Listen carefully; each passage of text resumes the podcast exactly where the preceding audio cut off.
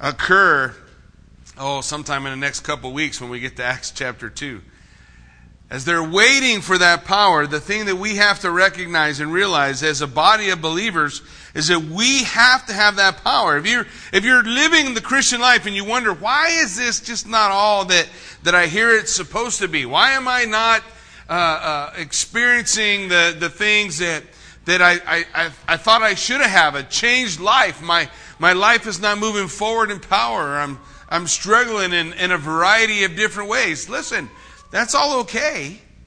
What it means is, what it is indicative of, is that the power of the Holy Spirit is not overcome. It's not overflowing in your life. And how does that occur? Listen, there's not a big trick that needs to be done for that to happen. In Ephesians, Paul would write to us to be being filled with the Holy Spirit. In the Gospel of Luke, Jesus told us how to do it.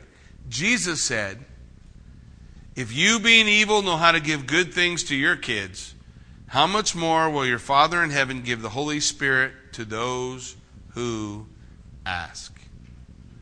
Who ask for that empowerment.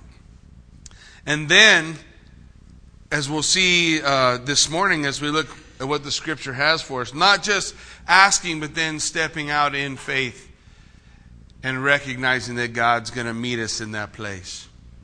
As we uh, take a look at what the Lord has for us this morning, I invite you to open up again to Acts chapter 1, and we'll pick it up in verse 12 and read through the end of the chapter. It says, Then they returned to Jerusalem from the mount called Olivet, which is near Jerusalem, a Sabbath day's journey. And when they had entered, they went up to the upper room where they were staying. Peter, James, John, and Andrew, Philip and Thomas, Bartholomew and Matthew, James the son of Alphaeus, and Simon the Zealot, and Judas the son of James. These all continued with one accord in prayer and supplication with the women and Mary, the mother of Jesus, and with his brothers. Now, in those days, Peter stood up in the midst of the disciples. Altogether, the number of names was around 120, and said, Men and brethren, this scripture had to be fulfilled, which the Holy Spirit spoke before by the mouth of David concerning Judas, who became a guide to those who arrested Jesus. For he was numbered with us and attained a part in this ministry. Now, this man, he purchased a field with the wages of iniquity, and falling headlong, he burst open in the middle, and all his entrails gushed out. It became known to all those dwelling in Jerusalem, so that field is called in their own language Akeldama, which means the field of blood. For it is written in the book of Psalms, Let his dwelling place be desolate, and let no one live in it. And another Psalms, Let another take his office. Therefore, of these men who have accompanied us all this time that the Lord Jesus went in and out among us, beginning from the baptism of John to the day which he was taken from us, one of these must become a witness with us of his resurrection. So they proposed two Joseph called Barsabbas, who was surnamed Justus, and Matthias. And they prayed and said, You, O Lord, who know the hearts of all, show which of these two you have chosen to take part in this ministry and the apostleship from which Judas by transgression fell, that he might go to his own place. And they cast their lots, and the lot fell on Matthias, and he was numbered with the eleven apostles. Let's pray. Heavenly Father, Lord God, we do thank you for the truth of your word. And I pray, Lord, that our eyes would be open to the enormity of what we've just read, the, the incredible the incredible power that we can see moving as a result of the choices we see these apostles make at their first prayer meeting. Lord God, we ask that you might be glorified and magnified and that you would give us eyes to see and ears to hear. Lord, as we just lift this time before you now. In Jesus' name we pray. Amen. Well, as we take a look at this section of Scripture in the book of Acts, one of the things that's going to leap out at us right in the beginning, the very first thing in verse 12, and they returned to Jerusalem. that, that speaks of the, the apostles, the 120 who were gathered there, who saw the ascension of Jesus Christ. Listen, it speaks to their obedience. Jesus told them, Go to Jerusalem and wait until you have been endowed with power. And so when Jesus was lifted up, they turned and they obeyed. They walked in obedience. They went to the place that Jesus told them to go. In fact, if we want to see what they did in that place, if you turn just to the left a, a few pages, you'll come to Luke chapter 24, verse 52. And Luke 24, 52 tells us what takes place at this time as they've left the, the ascension and they head back toward Jerusalem. In Luke 24, 52, it says, And they worshiped him and returned to Jerusalem with great joy and were continually in the temple praising and blessing God. So, this is where they went. They headed back to, the, to, the, to Jerusalem, and all day they were at the temple praising and blessing God, praying. In the evenings, they would gather together in the upper room, as, as the, the writer of Luke also tells us in the book of Acts. He says in, in verse 13, And when they had entered, they went up to the upper room where they were staying. So they would be at the temple during the day. They would praise God. They would call upon His name. They would be in a, in a place where they're focused on Him. And then afterwards, they all gathered together in the upper room.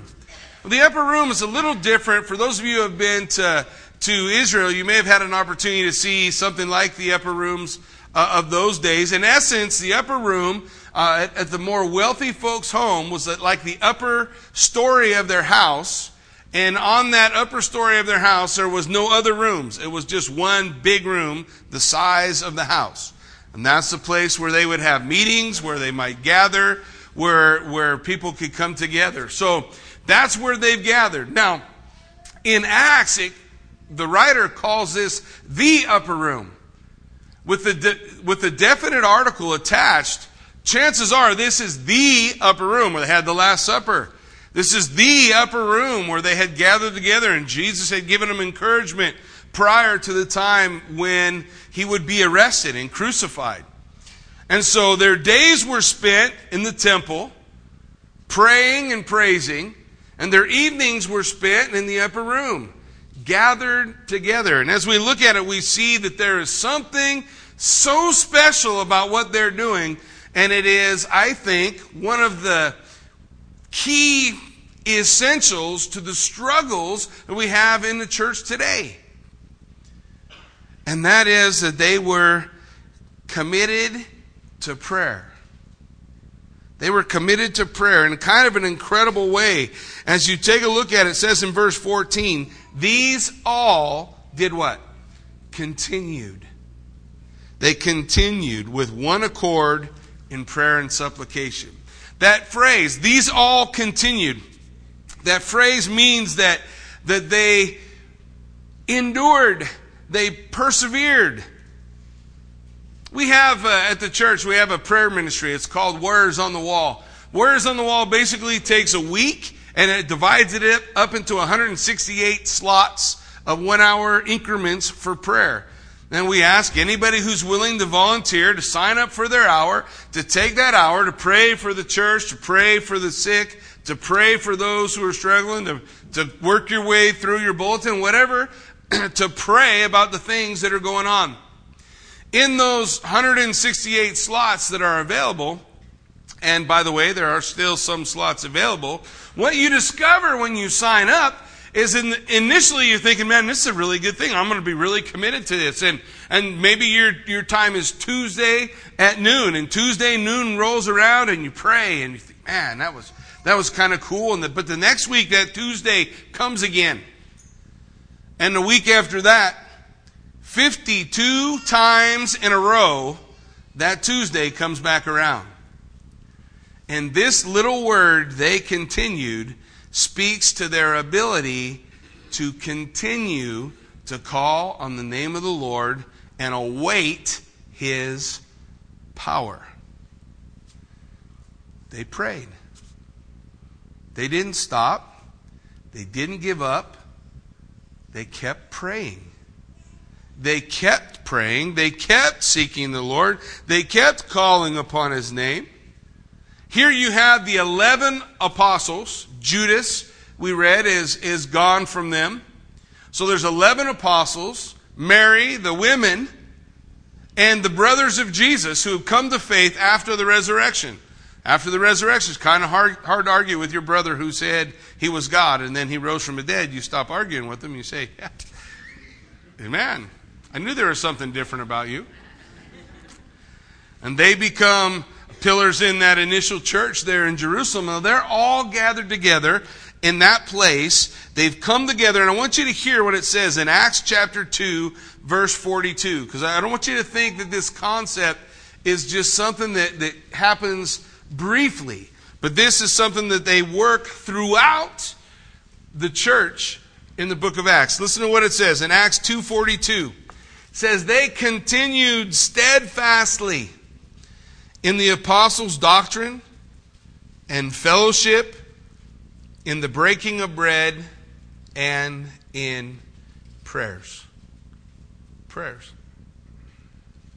One of the things that marked them as they, as we come to the first struggle that occurs within the church, and we get to uh, around Acts chapter six, the apostles say we need to commit ourselves to the study of the word and to prayer, being focused in prayer. We look at the book of Acts and sometimes we wonder why we don't see those same kind of things occurring within the church today. But when the book of Acts begins, don't lose sight, please don't lose sight that the people are gathered in one place and they continued to pray. Whenever I think about continuing to pray, I, I think of my wife who had to pray for her husband to stop being a knucklehead for a long time. She had to go before the Lord, and I'm sure there was more than one occasion that she thought, Lord, how long is this going to take? But she kept praying. And the Lord did his work, and, and he healed our marriage, and he worked a lot of those things out. And then she began to pray for her sister.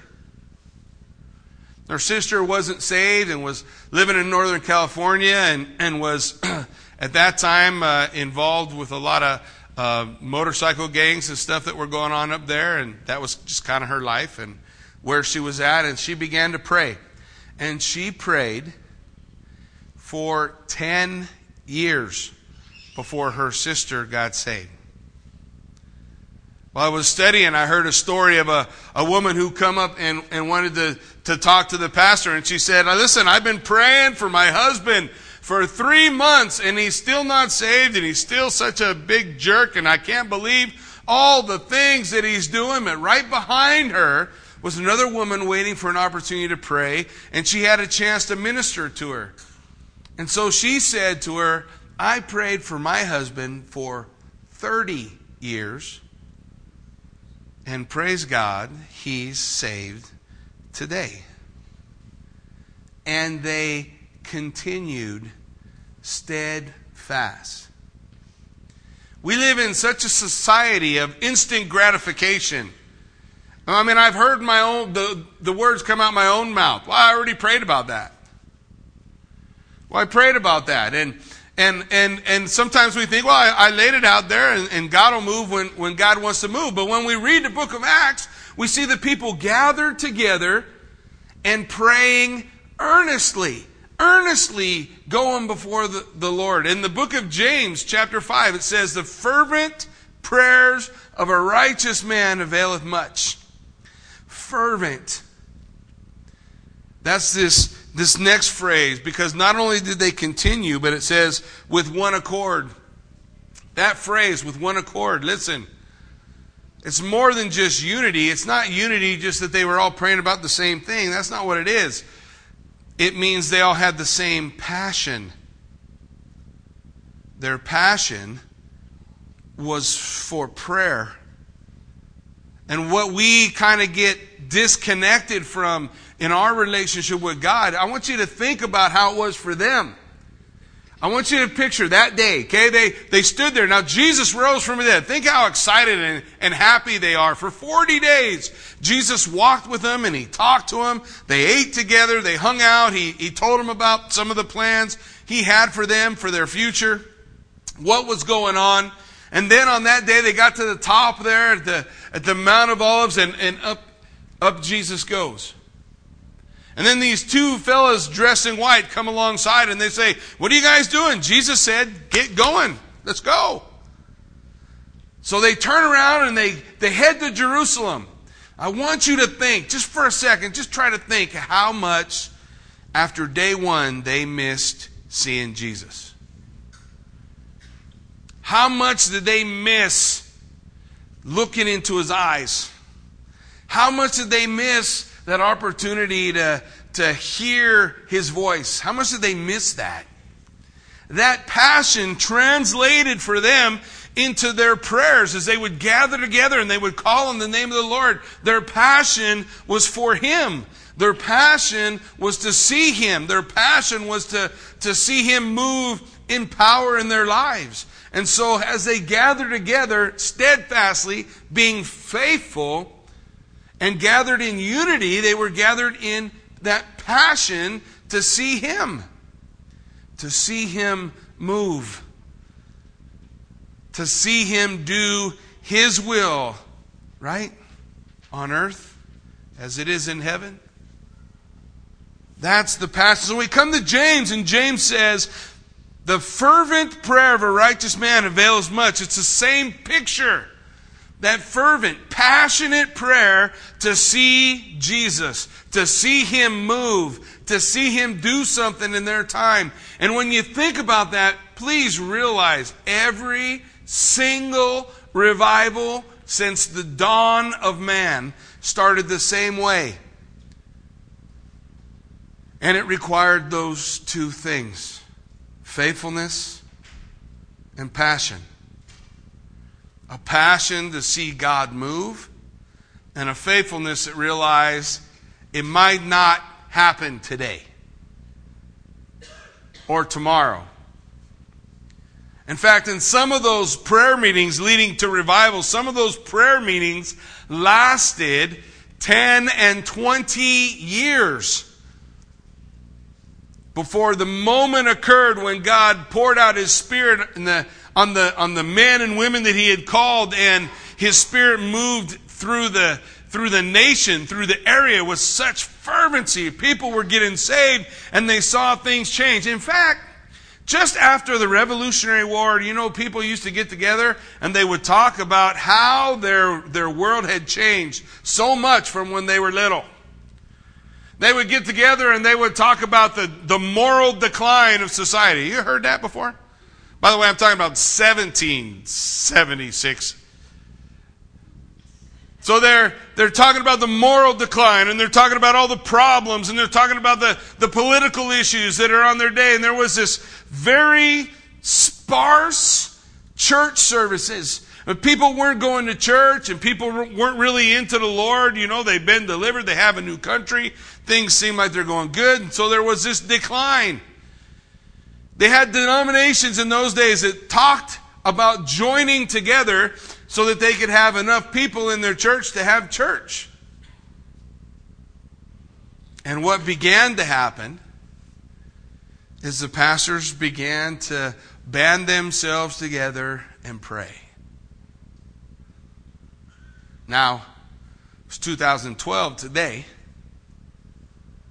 and we know that our nation overcame the moral decline of 1700s and the 1800s.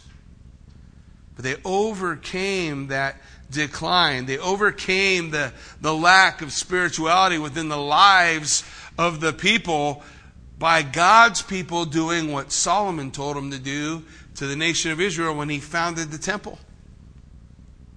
When he put the temple up, and the people are in such a national fervor, and everybody's like, Yay, God. Everybody's stoked. It wasn't a low time with God, it was a high time with God, and everybody's happy about all that God had done and all that God had required. And Solomon at that time said, If my people who are called by my name will humble themselves and pray, if they'll repent and turn from their wicked ways, then I will hear their voice from heaven. The scriptures begin to lay out, but that was at a high time. The Lord saying, listen, when that spiritual decline comes, what's the key? Prayer. Prayer. So often for you and I, prayer can often become an incidental or a phase of our Christianity. And the illness infecting the church today is prayerlessness. It's an attitude not, not of this unity, not of this passion, not seeking God's face and so we don't experience the movement of God. And we look around and we say that our nation is in need of revival. And we look to people to start that. We look to people to make that happen. Listen. The people to make it happen are the, the righteous. For the fervent prayers of a what kind of man? Righteous man. Oh, so that's only the good folks, right? Oh, uh, let's let's talk about righteousness just for a minute. Where's that righteousness come from? Jesus Christ. So I put my faith and trust in Jesus Christ. I am, Scripture declares me to be, a just man made perfect. I'm a righteous man. You're a righteous man if your faith is in Jesus Christ. And so, as a righteous man, if we will develop a passionate prayer life, we will see God move mightily in our time in our place, in our family. But don't forget how it started. It says they continued. It was 10 days from this to the day of Pentecost. We see in Acts chapter 2. But after Acts chapter 2, after the preaching, what does it say? They continued how? Steadfastly and the last thing that's mentioned there was what? They continued steadfastly in prayer. In Acts chapter 6, what was it that they said? They said, here, there's trouble coming into the church and there's problems that got to be dealt with, but we need to commit ourselves to the study of the Word and to prayer. All the way through the book of Acts. In fact, into the writings of Paul, what does Paul say? He says, pray without ceasing to continue. Well, how do we continue? What if you pray for a whole week and nothing happens? Isn't that a struggle for us? I mean, are we going to be honest? We pray for God to do something and we prayed for a whole week, maybe a whole month, maybe a whole year. And you're still waiting for it. You're still waiting for it and wondering if God's going to move. So you begin to think, oh no, you know, I don't know. I, I'm not seeing it. I don't see God, God moving in this time and we, we falter. Jesus knew that. So the writer of the book of Acts also gives us, I think, a story that's important for us to take a look at. And that's in Luke chapter 18. So why don't you just flip to Luke 18 with me together and we'll take a look at it. Luke chapter 18, we're talking about the unity and faithfulness that's necessary in prayer. And we're talking about the need for us to persevere, to continue to pray, to continue to call upon His name. Listen, Luke 18, verse 1. And he spoke a parable to them. Listen, that men always ought to pray and not lose heart. That's the purpose of this parable. That men ought to pray once in a while? No, what did he say? That men always ought to pray and not lose heart.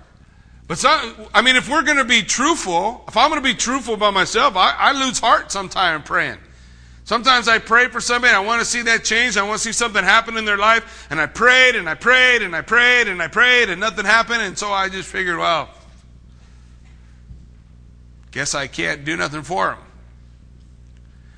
But God's word stands in direct distinction to that attitude. In God's word, he says, men always ought to pray and never lose heart. See, in our relationship with God, we have the sovereignty of God, that, that God is in control and God knows what He's doing. And if God's waiting, then we are to keep praying. Look what Jesus said. He said, There was in a certain city a judge who did not fear God nor regard man. So this is an unrighteous dude.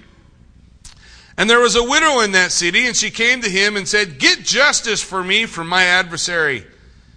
And he would not for a while. But afterward he said within myself, Though I do not fear God or regard man, yet because this widow troubles me, I will avenge her, lest by her continual coming she weary me. Then the Lord said, Hear what the unjust judge said. And shall God not avenge his own elect who cry out day and night to him, though he bears long with them? I tell you, he will avenge them speedily. Nevertheless, listen to this phrase when the Son of Man comes, will he find faith on the earth? You see, when we continue in prayer, it is a demonstration of our faith. That while we don't see the answer, we keep praying. Jesus said, When I come, will I find faith on the earth? Will my people be praying? I think it's a, a clue to the fact that there would become, there would enter into our reality this spiritual stagnation where we, we do church and we come and we, we have church and we gather together and we have good things happening and good stuff going on. But we are not a people committed to prayer. We're not a people that pray passionately. We're a people who pray on the run. It's time for me to go to work. I throw out a quick prayer, maybe while I'm driving down the road. Throw out a quick prayer for meals. We may throw out a quick prayer. Those are all incidental prayers. No passion involved in that, is there? I mean, I'm going to tell you, I had one of the best meals I've ever had in my life last night. My body is still trying to recover. I nearly ate myself into a coma. It was incredible. I understand after last night why my Jewish brothers and sisters pray at the end of the meal. Because you're never really sure how thankful you're going to be till it's over. And when it's over, then it's like, man, your prayer can be passionate. It's like, Lord, those stuffed peppers were incredible. The shrimp, oh, it was just, man, it was good. But more often than not, my prayers for my meals are the same as they are every day, you know. But not too much change from when I was a kid, you know. God is great, God is good. Let us thank you for this food. Amen. Let's eat. That's not the kind of prayer that, that the Lord's talking about. He's talking about a passionate prayer life where we're connecting with Him. That we continue to pray, even if it looks like the circumstances we're praying for don't change immediately. Maybe they don't change for a year. Maybe they don't change for months. Maybe they don't change for years. Will you be a man or woman of faith who will continue to pray so that when Jesus comes, he finds faith on the earth? Because his people, unlike the unrighteous story that he talks about, they continue to pray. They continue to seek the righteous judge. They won't quit. It is unusual prayer. It is fervent prayer. It is passionate prayer and it's faithful prayer that these guys were, were a part of when the Spirit is poured out the first time. It's, it's, it's a different than I think what so many of us experience. I was blessed last week because last Sunday night we did the first uh, worship and prayer, and and uh, Ann Bayshore uh, came and she sang with me, and we just did uh, just real mellow, just guitar and and sing, and We sing a couple of songs, and we'd have open prayer, and we just pray for how how however the Spirit was moving at that moment. Maybe we were just praying prayers of thanksgiving. Maybe we were were offering up supplication for our nation. Maybe whatever we were doing, it was just how it was going. And it was, and then you know, the, as a, as a, the the time would quiet a little bit, we'd enter into a little bit more praise and worship, and then that would lead us to another point of prayer. And it was just a really neat, exciting time of praying and worshiping, which is why we're doing it again. Because that wasn't something that they, they did in the early church just once in a while. It wasn't just something they did when the nation was upside down. Our nation's always been upside down. Doesn't every generation, the, the, the older we get, the better we were, huh? We look back and life was so good. And we never did none of them wrong things them kids do today. My goodness. They don't even know how to pull their britches up.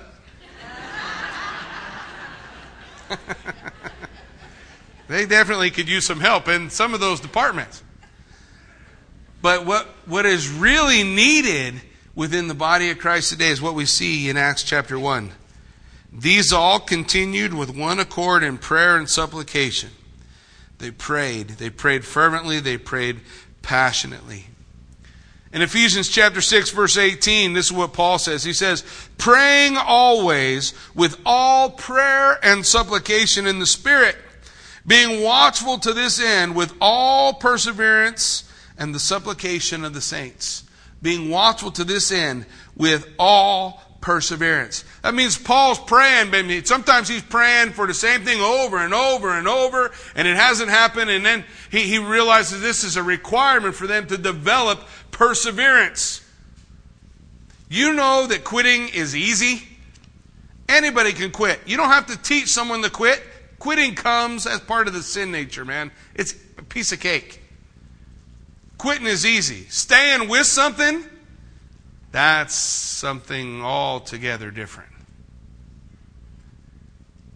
And quitting becomes a habit.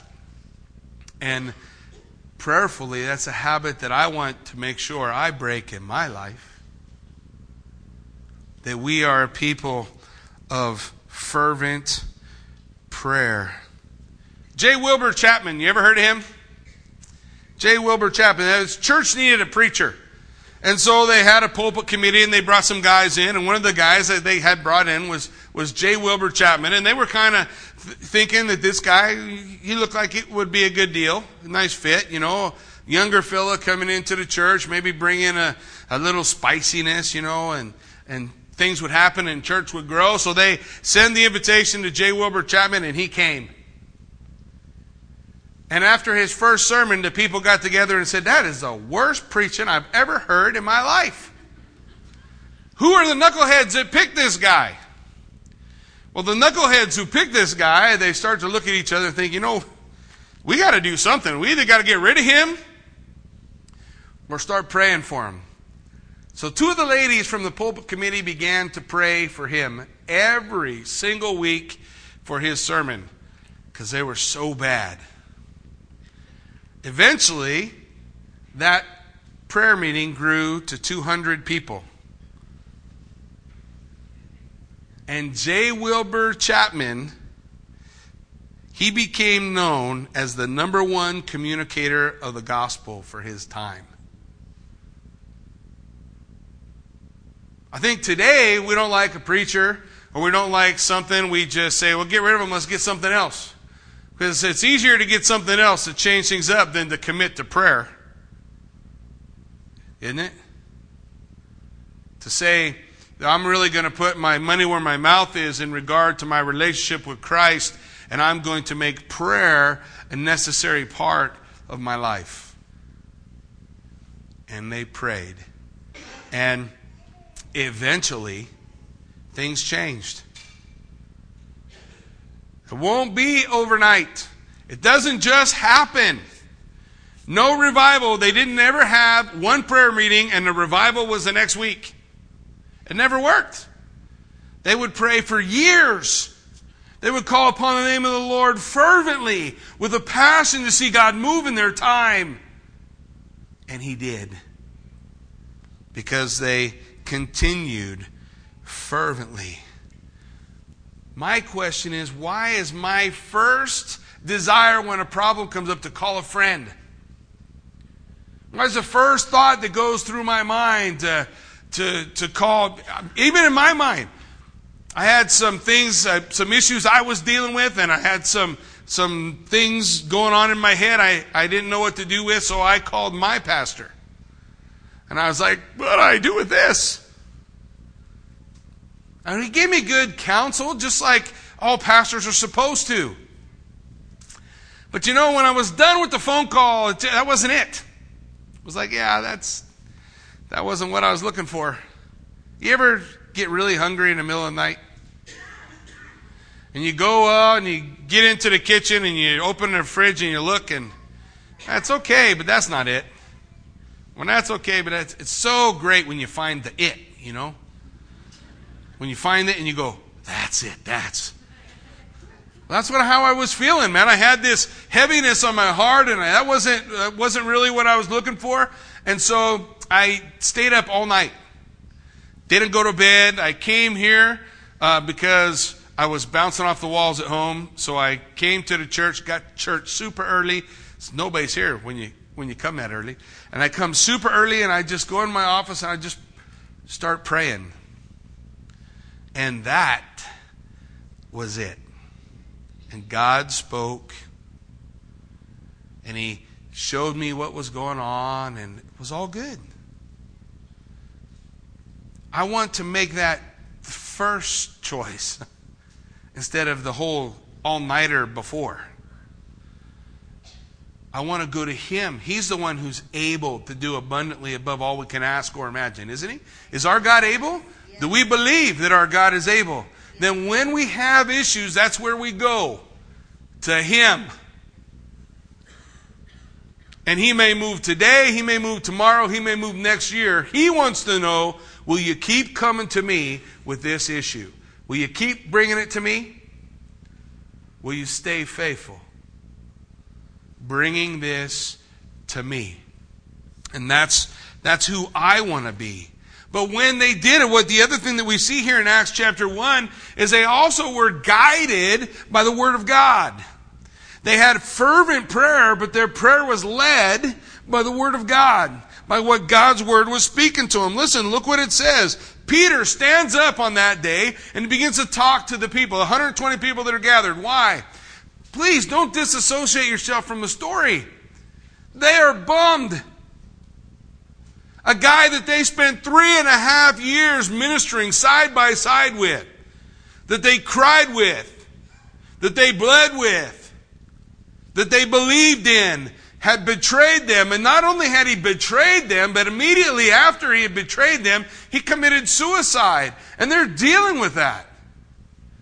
Don't think that these guys are gathered in a room thinking, yeah, it serves that guy right. That's not how they felt. This is their friend. This was somebody they cared about, and they're looking at something that happened, and they're thinking, why did this have to happen? You ever felt that way? Why did this have to happen? And where did they find their answer? In the Word, in the Bible. Peter stood up and he said, this scripture had to be fulfilled, which the Holy Spirit spoke before by the mouth of David concerning Judas, who became a guide for those who arrested Jesus. For he was numbered with us and obtained a part in our ministry. It tells us what happened. Judas hung himself, and at some point, as he just hung there, nobody cared about him. Nobody cared to go cut him down or bury him. They didn't care about the people in those days. They just left him in a tree until the rope broke or he broke. And he fell down off the edge of this, this cliff. You can still go and visit the area that they believe that occurred today. It's right next to a place called Gehenna. Right next to Gehenna. Gehenna is an example of the dump in the, in the, in the days of Scripture. It was what Jesus used as a description of what hell's like. And that's where the potter's field is where they threw all the broken pottery. And that's where he spilled out. And the, and the, the disciples are thinking, Lord, why? Man, I, I really cared about this guy. We really liked him. I mean, what happened? How did he get so far out? How did, how did the word not, not get into his heart? And so they're struggling with it. And Peter stands up and he says, Guys, the Bible said this was going to happen.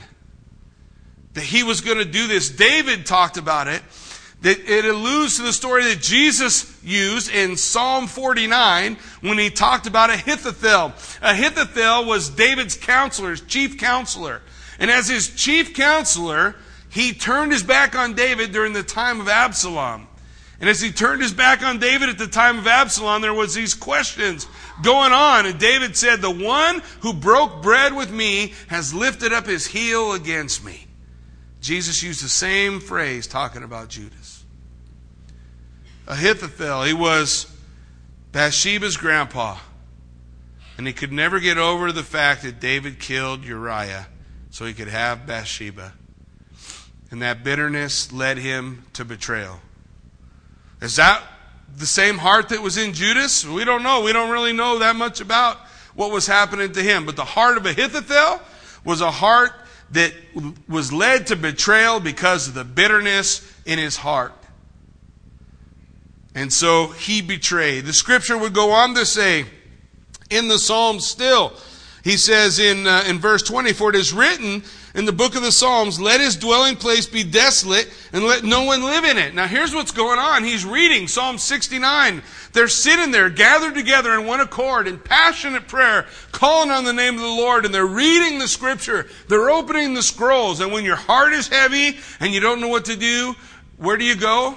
You go to the Psalms you go to the Psalms. And so they're in the Psalms and they're reading the Psalms because they want to find comfort in the Psalms. And as they're reading the Psalms, Psalm 69 jumps out at Peter and, and, he, and he's, he's looking at the scripture, it becomes alive like it never did before. And he goes, man, this is God speaking to us through his word. And what God is speaking to us, He's saying, let it, let His dwelling place be desolate, let no one live in it. It's a, that's just like the place where we saw Judas' body fall and nobody cares and nobody's looking and nobody's moved and nobody's lives are changing. But then he goes on and he says, as he continues to read, he continues to work his way through the Psalms, he comes to Psalm uh, 109 he says, let another take his office. And again, the, the scripture leaps out at Peter and he says, listen, God wants us to realize that this was going to happen with Judas. But the scripture says, and Jesus said, that there would be 12 thrones for the 12 apostles. And Judas wasn't one of them. Jesus, in fact, says in John chapter 6, he never was. He never believed. And so Peter says we're supposed to choose another. And sometimes around this time, going through Acts chapter 1, people say these guys were getting ahead of themselves, and really, who Jesus wanted chosen was Paul. But then I'm going to take you back to what we just read. These all continued in prayer, a passionate prayer seeking the Lord, asking God to direct them, and the Lord spoke to them through the word. They chose who God wanted them to have. And if you have any questions about it, all you got to wait to is the next chapter. Because in chapter 2, when Peter stands up to preach, the Bible says he stood up with the 11. Now, Peter plus 11 equals how many? 12. So in Acts chapter 2, the one they chose is called part of the 12. Period. They continued steadfastly in prayer, and God spoke to them through the Word, and they applied that Word. The Lord spoke to them through the Word, they applied that Word, they, they came forward. Their question was, why did this happen? Peter says, because it's in the Word. Well, what should we do about it? We need to appoint another. Why did they appoint one for Judas?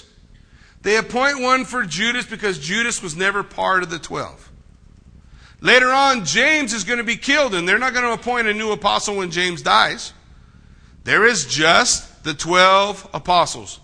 That's it. That office was closed.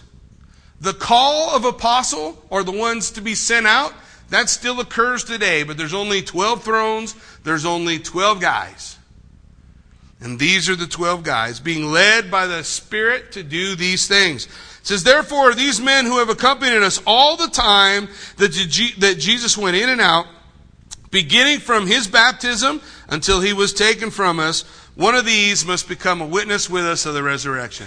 So it had to be somebody who was with them, who followed, who went from the time he, been, he was baptized to the time he ascended into heaven. And so from those two categories, they come up with two names. If there'd only been one name, we probably wouldn't be reading about it. If there's only one name, they just picked that one and that'd have been it, right? But they're continuing in passionate prayer, seeking the Lord. The Word of God is speaking to their hearts and guiding them on, on why something's going on and what to do about it. And then they put together these two fellas. And as they bring these two fellows together, they decide they're going to let God choose. That, by the way, is pretty important. Because Peter, as they come together, look what happens. They propose to Joseph called Barsabbas, uh, also surnamed Justus and Matthias. And then what they do immediately? And they prayed. They prayed. And then they tell us the prayer. Here's the prayer to know who to choose, to know who's the guy. The very next phrase it's got to be according to God's knowledge, not mine. I mean, really, if we were with Jesus at the beginning, do you think we would have picked those 12 guys? Of all the people in the world that you could choose, you'd have picked them 12. You'd have picked 12 fishermen around Galilee. You're coming to make an impact on the world. You want to change the world, so you're going to pick 12 fishermen. Why did he pick those 12 fishermen? Because he's God. And he knew the hearts of those 12 fishermen better than you could know from the outside looking at their life. Has that changed today? That's still how God chooses men and women. You, Lord, know their heart. You know it. You know their heart. He calls out that it should be according to God's knowledge. Oh Lord, you know the hearts of all. So show which of these two, which of these two should be chosen to take part in the ministry and apostleship from which Judas by transgression fell that he might go to his own place. Oh, this is the part people get upset about. And they cast lots. They gambled. They gambled, and what a bunch of knuckleheads. How do they know it was right? I mean, they rolled the dice, and the dice came up, and they picked Matthias, and maybe they were supposed to pick the other guy. Proverbs chapter 16, verse 33 lays out for us the lot is cast into the lap, but its very decision is from the Lord.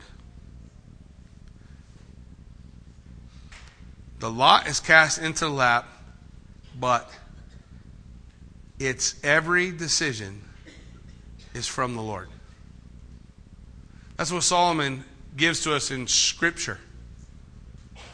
We can go through the scripture, there's probably no less than 10, maybe more than 10 times, where God's will was discerned by the casting of lots. By the casting of lots to choose, to see what it was that God wanted to do. But listen, more than those examples, hear what the writer of Hebrews tells us in chapter 11. It says, But without faith, it is impossible to do what? To please God without faith. They prayed that the decision would be according to God's knowledge, that He would guide their choice, and then they stepped out in faith and believed that God did what He said He would do. Listen, if they hadn't cast lots, if they had just said, you know what, here's how we're going to do it. We're going to pray and we're going to let the oldest member here choose. The oldest member would have stood up and made the exact same choice. If they said, no, uh, what we're going to do is we're all going to pray and we're going to do a secret ballot and we're going to put the ballots into the hat, and then when they had counted all the ballots, it would have been the same choice. Because before they moved forward, they prayed that God would do it according to His knowledge and that He would choose the man that needed to be chosen. And so they cast lots. They prayed, and the lot fell on Matthias, and he was numbered with the eleven. Matthias becomes a part. Well, we haven't even seen the Holy Spirit rumble the building yet. Tongues of fire haven't happened. All this things haven't gone on that's coming up. Don't worry, it's coming. But before all that came, look at the foundation that they had. The foundation of seeking the Lord in prayer. The foundation of continuing, even if the answer didn't come in a day, or two days, or three days, or ten days, or a year, or forty years.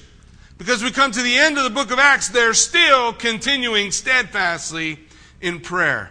Listen, I want to see God move in all our lives in an incredible way.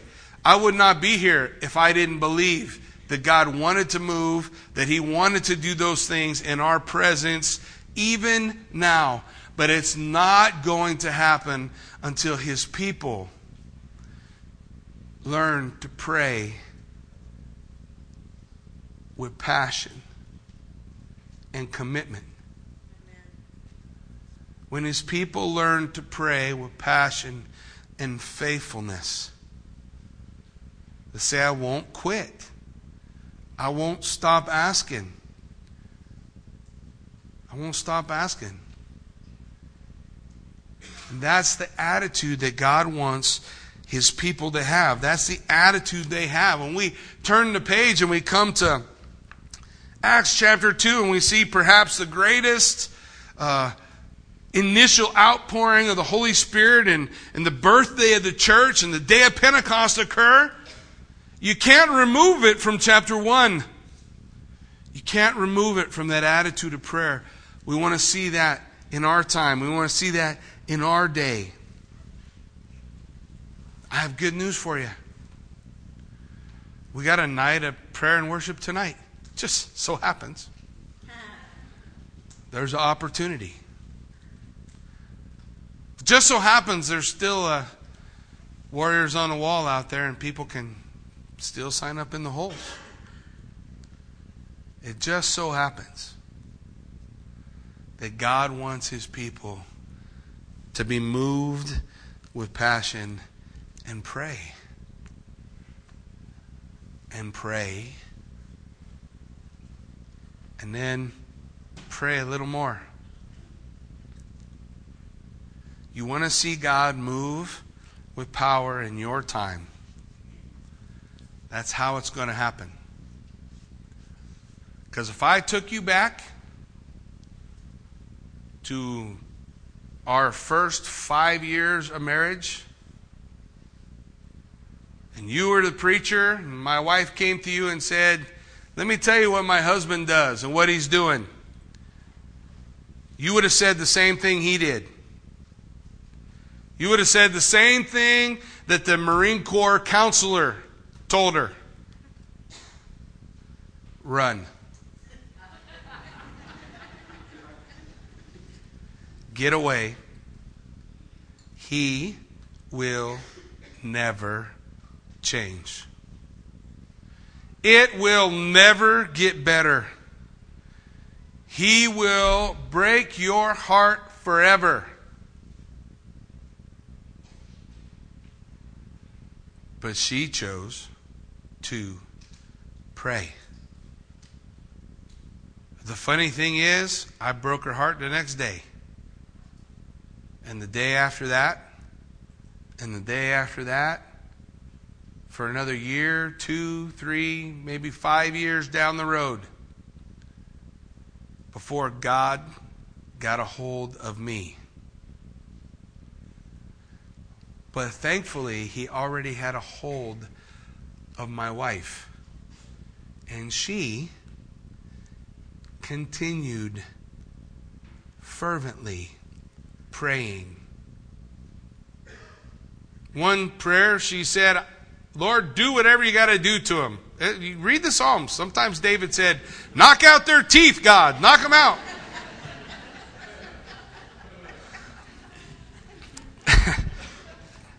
that was a passionate prayer. She said, Do whatever you got to do. God did. Listen, I don't want you to miss this. God was going to do it anyway. God's sovereign and God is in control, and God was going to do it anyway. So why should she pray?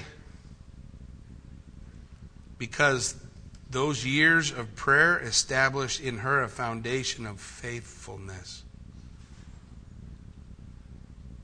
They establish a foundation of trust. They establish a litmus test for when things get hard, where am I going to go? And that becomes our habit. Remember, I told you quitting is a habit? So is prayer. Which habit you want? Why don't you stand with me? and Let's pray.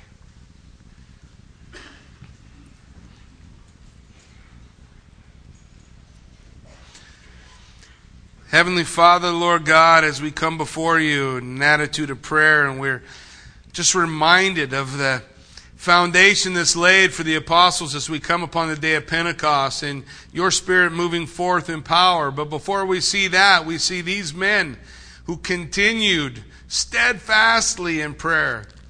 We see these men who were moved by the same passion, a passion for Jesus Christ. We need that same unity to pray today, a, a, unity built around the centrality of Jesus Christ. Not around our creeds or confessions, but the centrality of Christ.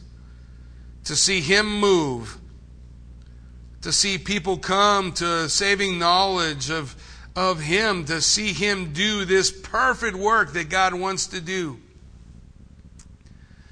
God, you're calling your people who are called by your name to humble themselves and pray and pray and pray. You called Daniel when his nation was in captivity because of their disobedience, when the moral decline of their society had led them to the point where they were now all slaves. Daniel, of whom not one sin is listed in Scripture, yet he prayed. He said, Forgive me. I repent for my nation. And you began your work. So we, your people today, look at our nation and it's sideways and it's messed up and we're not completely certain what our next step is. But your word for us today is pray. Continue in prayer. Be steadfast and faithful. Be passionate about your relationship with Jesus Christ. And I will move in power in your life. And that's what we want Jesus, that's what we want. Lord God, to see you move in power. So, Lord, make us a people committed to prayer. In order for us to be that, that person, that people committed to prayer, God, we've got to come to a place where we recognize that we have to surrender our control of everything our control of our world and the circumstances within it, and we realize that you are in control. You are always in control, God, and we have to come with an attitude of surrender and an attitude that says, Lord, here I am before you in prayer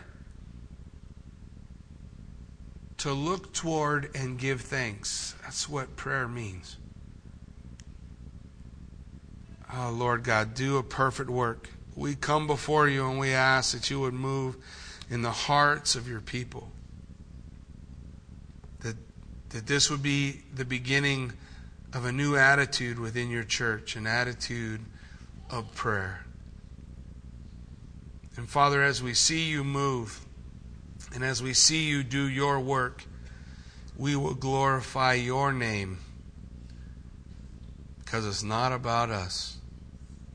It is all about you. So we give you thanks. For what you are doing now and will continue to do until we see you face to face. In Jesus' name we pray. Amen.